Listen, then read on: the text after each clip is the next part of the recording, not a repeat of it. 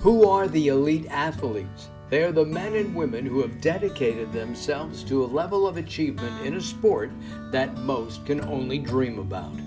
Whether they reach that pinnacle of success in high school, college, or in the pro game, the vast majority of these great athletes come to realize that their time at the top is only a few years. What does life have in store for them for the next 50, 60, or more years? What challenges and barriers do they face along the way? After the Glory is the show that features conversations with elite athletes as they talk about what led them to greatness and how their special skill set has prepared them for life beyond the playing field. Gary Stern and Lucy Sang are passionate admirers of elite athletes and are proud to bring you their stories. And now, the host of After the Glory, Lucy Sang and Gary Stern. Well, it's great to be back on After the Glory with my partner, Lucy Sang. This is Gary Stern, and today we have a guest that has a personal story uh, that's remarkable an athlete who has never really stopped being an elite athlete. But for me, our guest today, Mr. Willie Banks, will always stick in my memory with great fondness and great enthusiasm because of a moment when we were both at UCLA in 1975 as a member of the UCLA track team under the direction of Hall of Fame coach Jim Bush. And in those days, dual meets were as popular as any football or basketball game that you could go to. And UCLA and USC were in a meet down to the wire. There was one event left to decide who would win that meet. That event was the triple jump. And the best triple jumper in the world was Mr. Willie Banks, who is uh, showing us, uh, although you can't see it on the podcast, um, his famous picture from the LA Times uh, or from local newspaper Willie won the triple jump. He was carried off the track. The fans who crowded into Drake Stadium could not believe it. And uh, Willie Banks will forever be in our memory. Willie Banks was born at Travis Air Force Base, grew up in San Diego County, went to Oceanside High School, was an Eagle Scout, came to UCLA, and soon became simply the best triple jumper in the world. You know, they once called it the hop, skip, and jump, but the more accurate phrase is the triple jump. And Willie Banks was the best that there was. He was he, he represented the U.S. in 18 international competitions, set the world record of 17.97 meters. I believe that's about 58 and 50, almost 59 feet in 1985. Named the 1985 USATF Jesse Owens Male Athlete of the Year the 1986 U.S. Olympic Committee Sportsman of the Year, uh, the 1983 IAAF World Champion silver medalist, and inducted into the National Track and Field Hall of Fame in 1999. There is so much more, but let's just welcome Mr. Willie Banks to After the Glory. Thank you so much, Gary. Man, it sounds like I'm an old guy. This is amazing. I love if it. You're, if you're old, my friend, so am I. Uh, That's great. You know, Lucy and I like to start our discussion about how you came to your status as an elite athlete. But I guess the, the modified question would be very few people get up one morning as a seven or eight or nine year old and decide I'm going to do the triple jump. I would imagine, though, that somewhere the, the general notion of running, of, of the events of track and field, uh, attracted you early on? How did you get started, and, and how did you make your way toward elite status? well, let me start from the beginning. Then uh, I started um, doing track because a friend of mine, when we were in sixth grade, said, "Hey, let's go try a, a, a track meet." And I said, "Track meet? What is that?" And he said, "Well, you just run and jump and do whatever." I said, "Okay, let's just go." So we went up to the high school and they had uh, uh, I believe it was called the Soroptimist track meet, and we all got in. And and uh, that day I ran the 50 yard dash, and I did the long jump and the high jump, and I took second in two of the events and third in one. And I was like, man, I am sold. This is awesome. I'll get better. and uh, I started out actually as a high jumper. because there was uh, time in PE in seventh grade when my uh, the, all my class was called to sit down and listen to this high schooler from Oceanside High who explained his his jump in the high jump. And his his best jump was seven feet. And when he put that on the uh, you know when he put the bar on seven feet i couldn't even touch it. It was amazing. I said oh, mm-hmm. oh i've got to watch this guy jump. I went up to the school the high school uh, a few days later my parents dropped me off and i i went to the meet so that i could see him jump. And they started around uh, five six and, and five eight and five ten. They went to about six six two and everybody was was out. And i was like wait a minute. He's not going to jump today? What's going on? I didn't see him anywhere. I looked around. All of a sudden the judge walks over to this one guy with a hood on sitting next to a young lady. And um, i guess they had a conversation. He stood up. He took off his uh, hoodie and it was him. And i was like oh my gosh this is awesome. He walks over and still with his sweatpants on he jumps over six two like it was nothing. And i said right then i want to be that guy. I want to be that cool where everybody's out and i walk up and just leap over like it's nothing.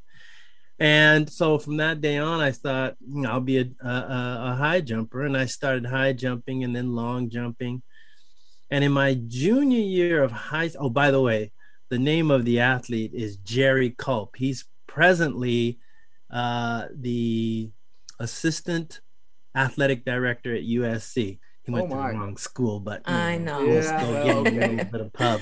Give him a pass.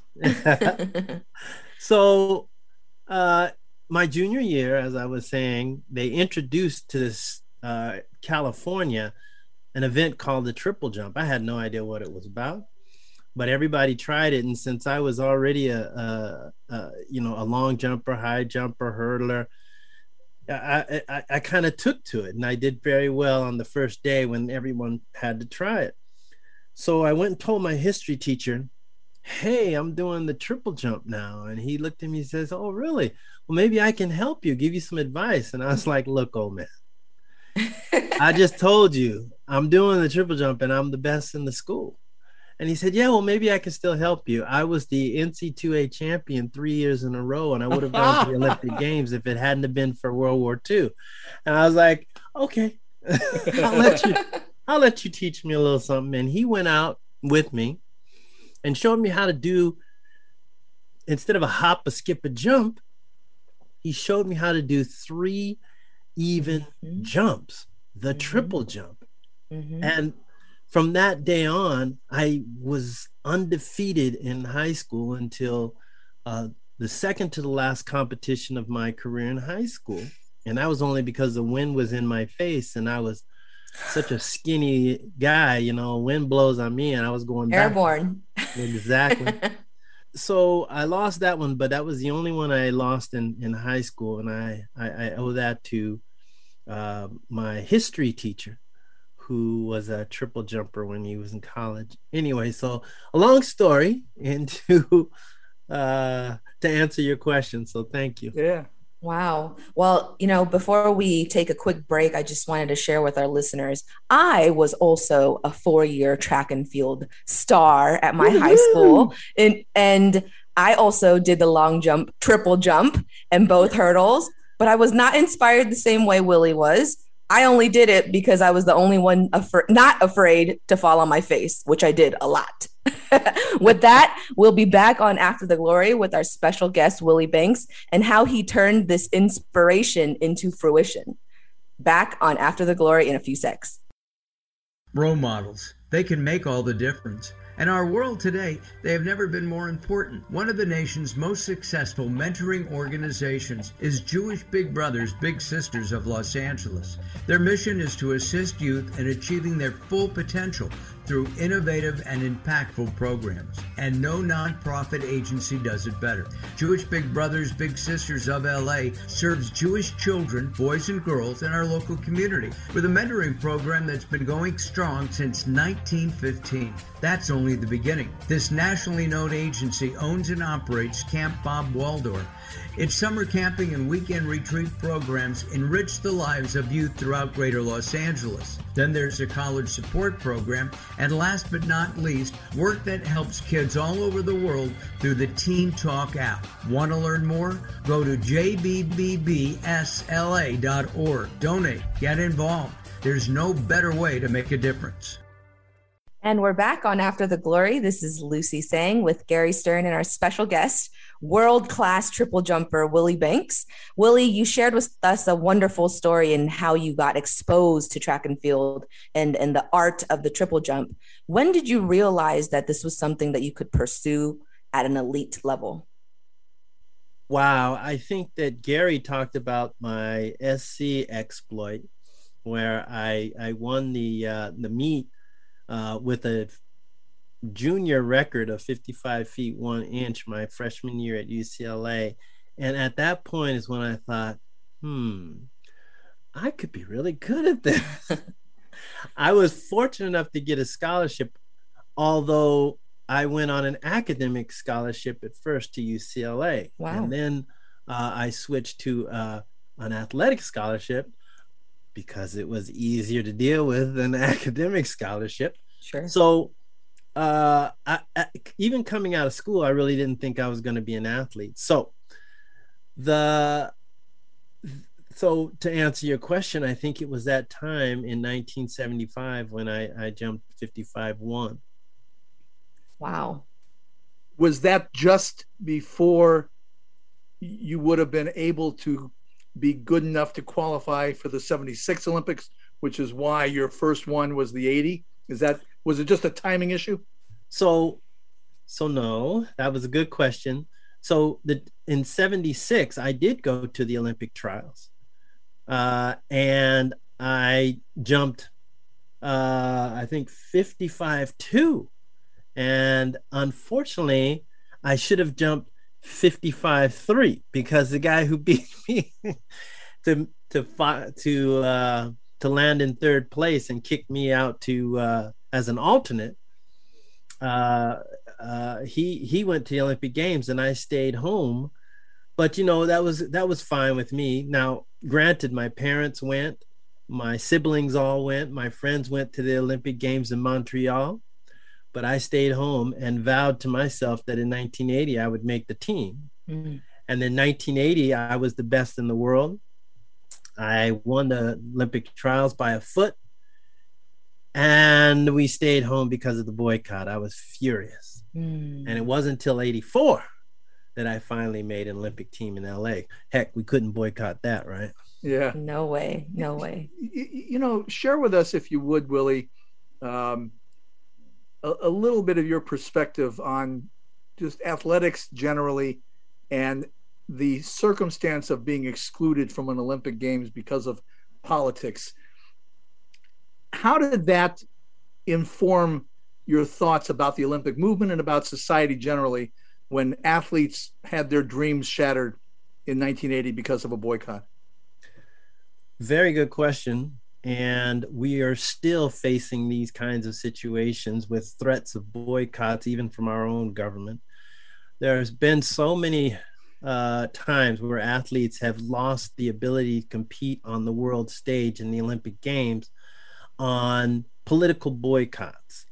Now, uh, it had two effects on me. Number one, it really angered me the fact that I could not compete in 1980 for a reason that had nothing to do with me or my community or you know, it was all political. It was because the USSR at the time, uh, called Russia, had invaded, quote unquote, uh, Afghanistan. and so uh, President Carter decided that we would not go to the Olympic Games because the Olympic Games was being held in Moscow, and he wanted to protest the fact that uh, uh, that the, the Russians had invaded Afghanistan. Now, so that angered me and upset me. And I tried, I worked with a lot of people to try and overturn it. It did not work. However, it did have a lasting benefit for uh, athletes. And here's why. So I got more involved in the politics of sport. And I supported different political um, changes. One of them was the US, the Sports Act of 1978. But more than that, in 1980 we had I, I joined the Athletics Congress, which is a which is the governing body for track and field. And I started going to meetings and I started to advocate for athletes' rights. And me and several other athletes got together and we decided that we were never going to let this happen to us again. This mm. thing called amateur was was was uh, was abusive to us, and so we decided we were going to try and get rid of the idea of amateurism in uh, in sport. So we created what is called a trust fund. We were able to use this trust fund to pay for expenses, and uh, if we won something, we would just put it in the trust fund. So we got around the whole idea of quote unquote uh, pros because we weren't just getting paid to compete. We were getting paid to pay for the expense of coaching and utilization of, of facilities and of travel and all those things that you had to pay for even if you were an amateur.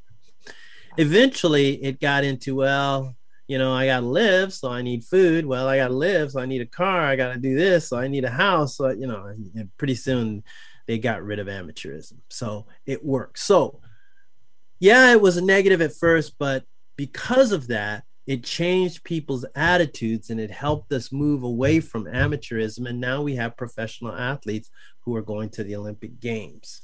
Incredible. Well, Willie, I want to ask you we have lots of guests on After the Glory, but not many in as an elite athlete in track and field. Tell us about the sport itself, how individual it can be, but how it is still a team sport and what you love most about it.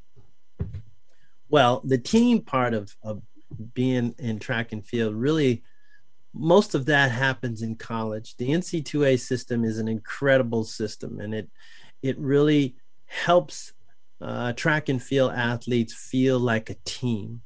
Uh, high school has a similar uh, feeling, but really when you get into college and you're competing, it's just an amazing feeling to be able to compete with similar uh, outstanding athletes and compete against schools and and and when I was in college there were times when we had 15,000 people at Drake Stadium and the television company would come out and set up at Drake Stadium and it was just like being at a basketball game or a football game it was just incredible I think the rules of the NCAA kind of changed that atmosphere, but it still gives, I think, athletes the opportunity to feel like a team.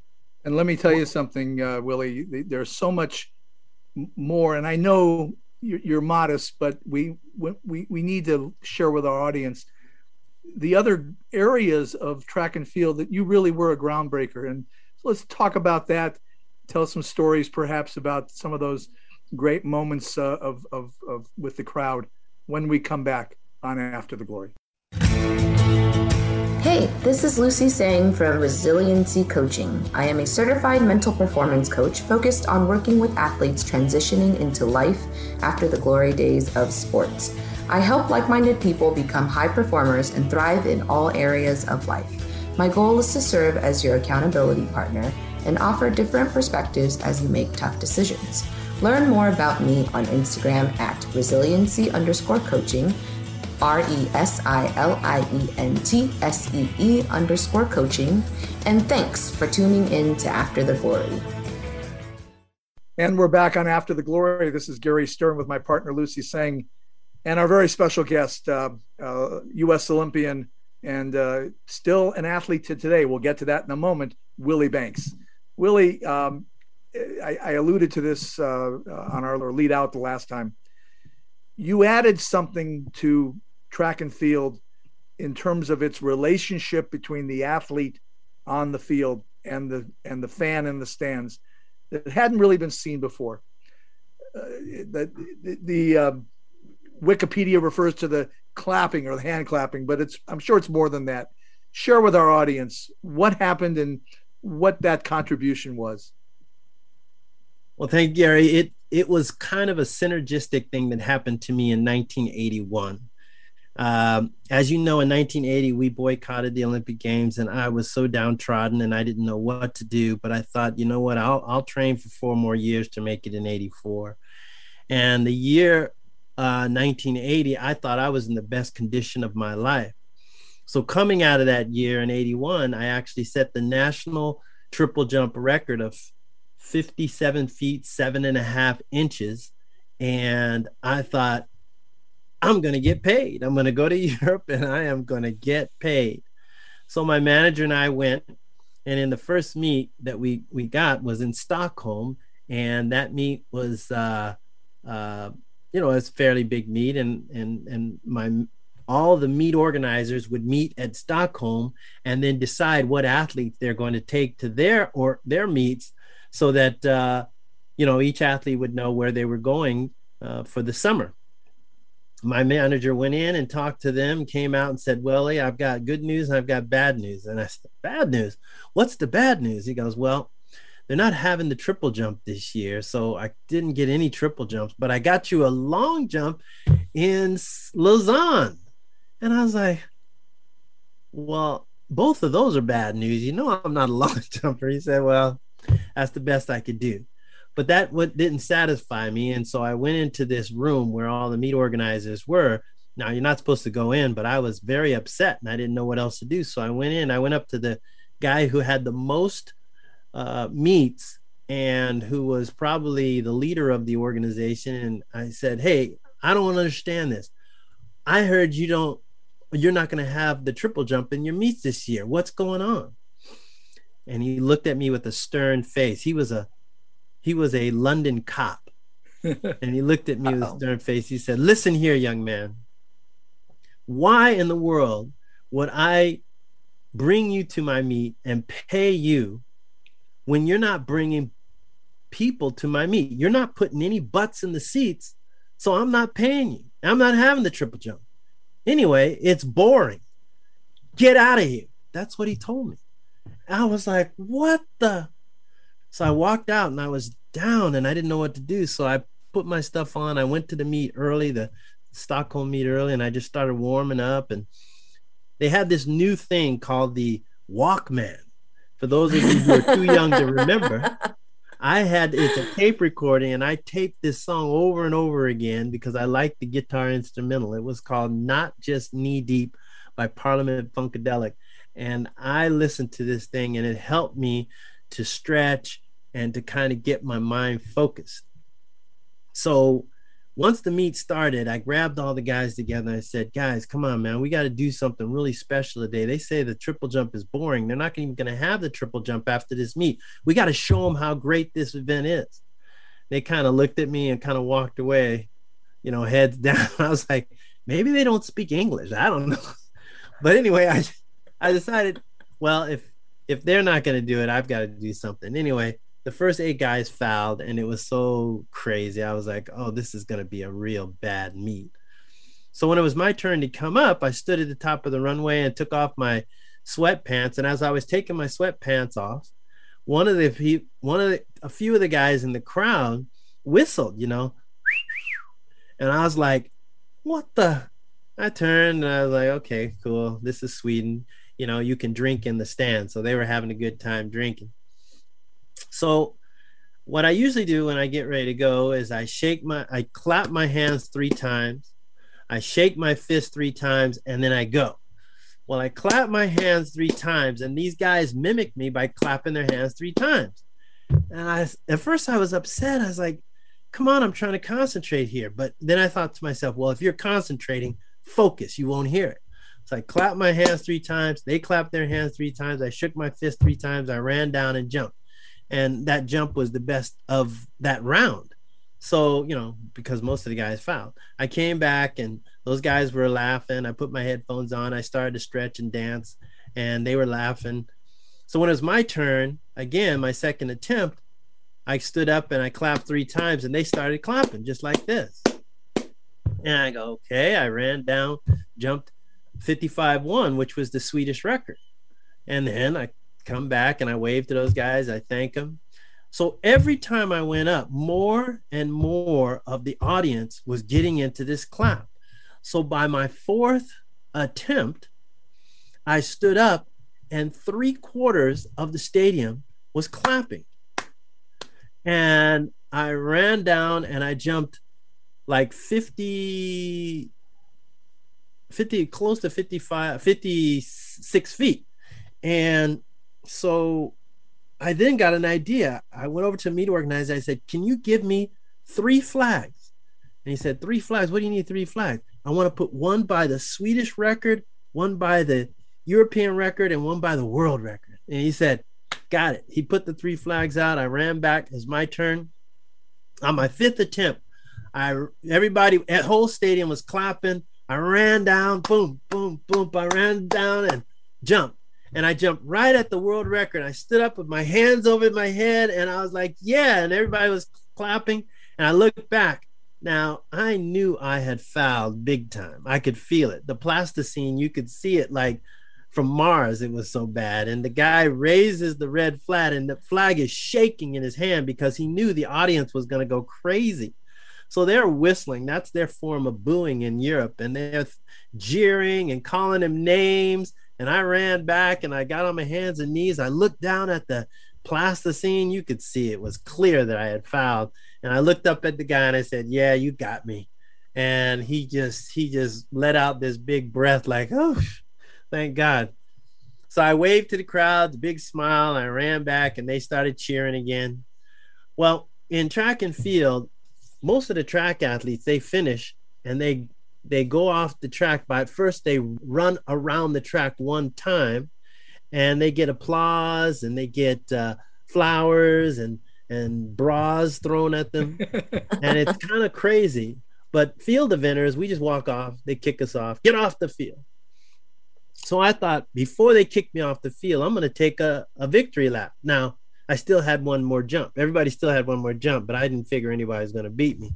So i started jogging slowly around and as I jogged around, people would stand up, clap, and sit down all the way around the stadium. That was the first wave I'd ever seen in track and field. Mm. So I got there, stood at the top of the runway, and everybody waited.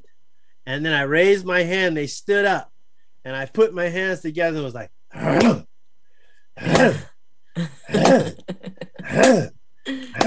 and they started clapping. I was shaking my fist and I stood at the top of my toes. I mean, my toenails were jammed into my toes and I just ran.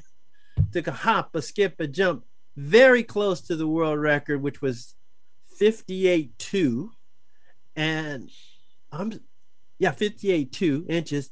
And my my best was 57, seven and a half. I landed, boom, 57 7, but it was still the uh, European record.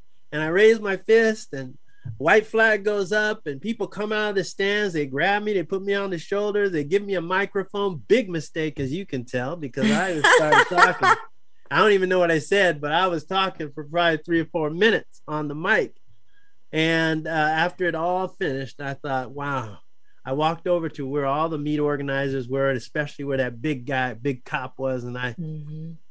kind of rubbed my fingers on my my my fingernails on my chest and looked at my t- my nails, and I looked up at him and I said, "So you, you were saying the triple jump is boring, right?" Mic drop. Said, okay, okay, you got six meets with me. Well, we're going to come back for one more segment and talk about uh, Willie Banks, the fan favorite and life since the Olympics and since those elite days as a world athlete because he hasn't really gone anywhere. Hey. When we come back. This is Daryl Wayne here to talk to you about the co creator and co host of After the Glory, Woodland Hills lawyer Gary Stern. When Gary's not talking to elite athletes, you can usually find him doing what he's been doing for almost 45 years navigating the world of government As a college student and young professional, Gary helped folks deal with federal and state agencies through his work as a caseworker with a local congressman and state senator. That work prepared Gary for a career as a consumer lawyer. Today, Gary still helps people in all walks of life, but his passion nowadays is his service as a mediator, mostly in cases like the ones he's been handling for over four decades, where people have been injured in accidents or in connection with their employment. You can learn more about Stern Law, the law offices of Gary N. Stern at his website, www.sternlaw.org. That's S T E R N. Or you can call him at 818 710 2717. That's 818 710 2717.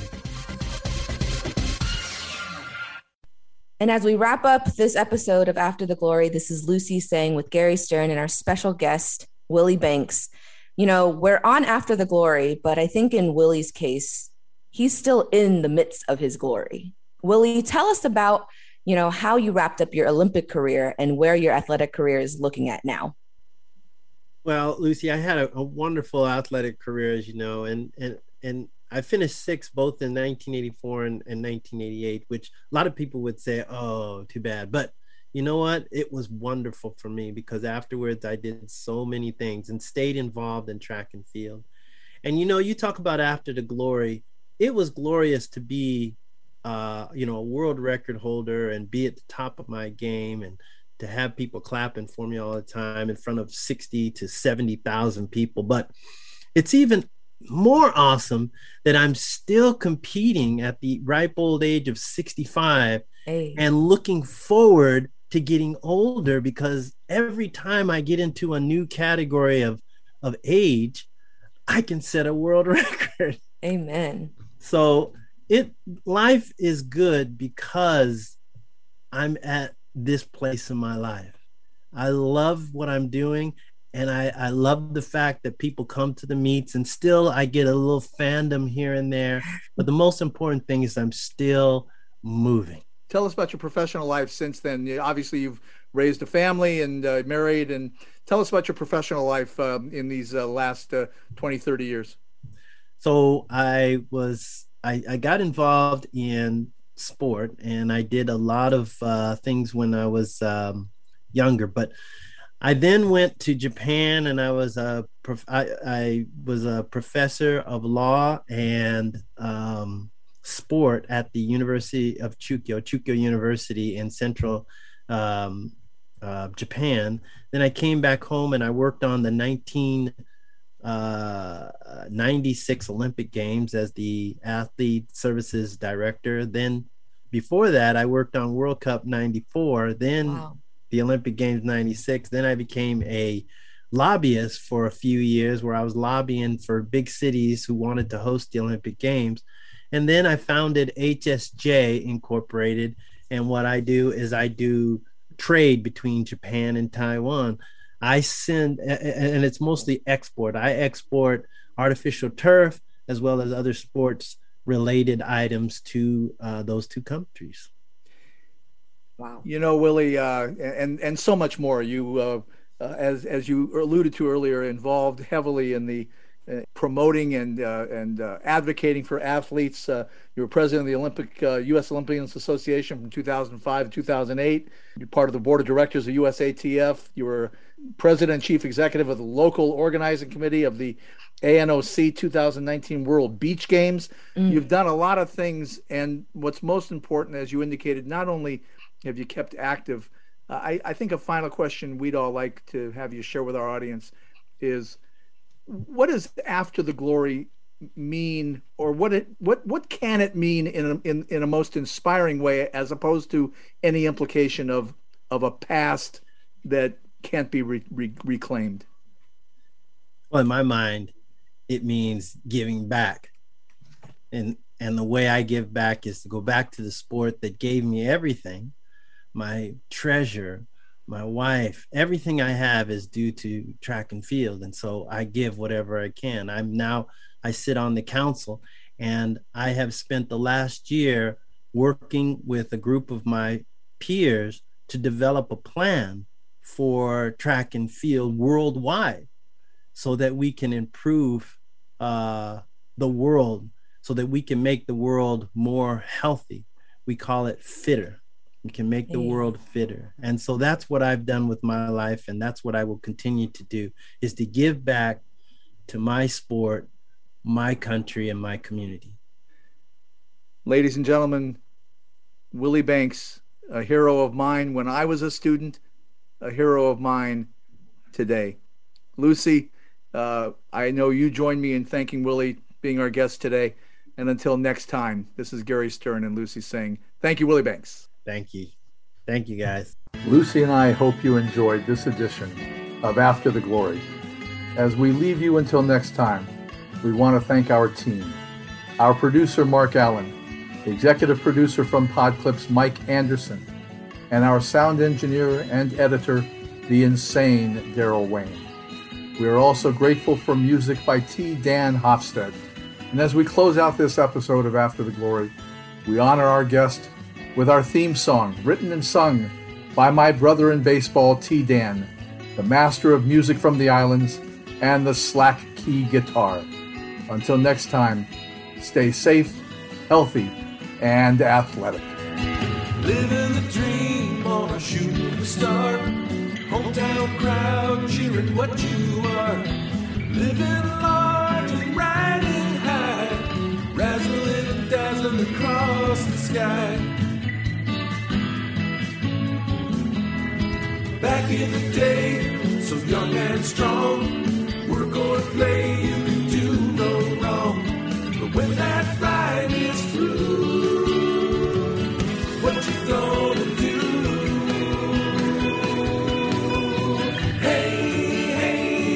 your story? What you gonna do after the glory? Step back and take inventory. Checking out new territory. Not every day will be congratulatory. Hopefully you're still.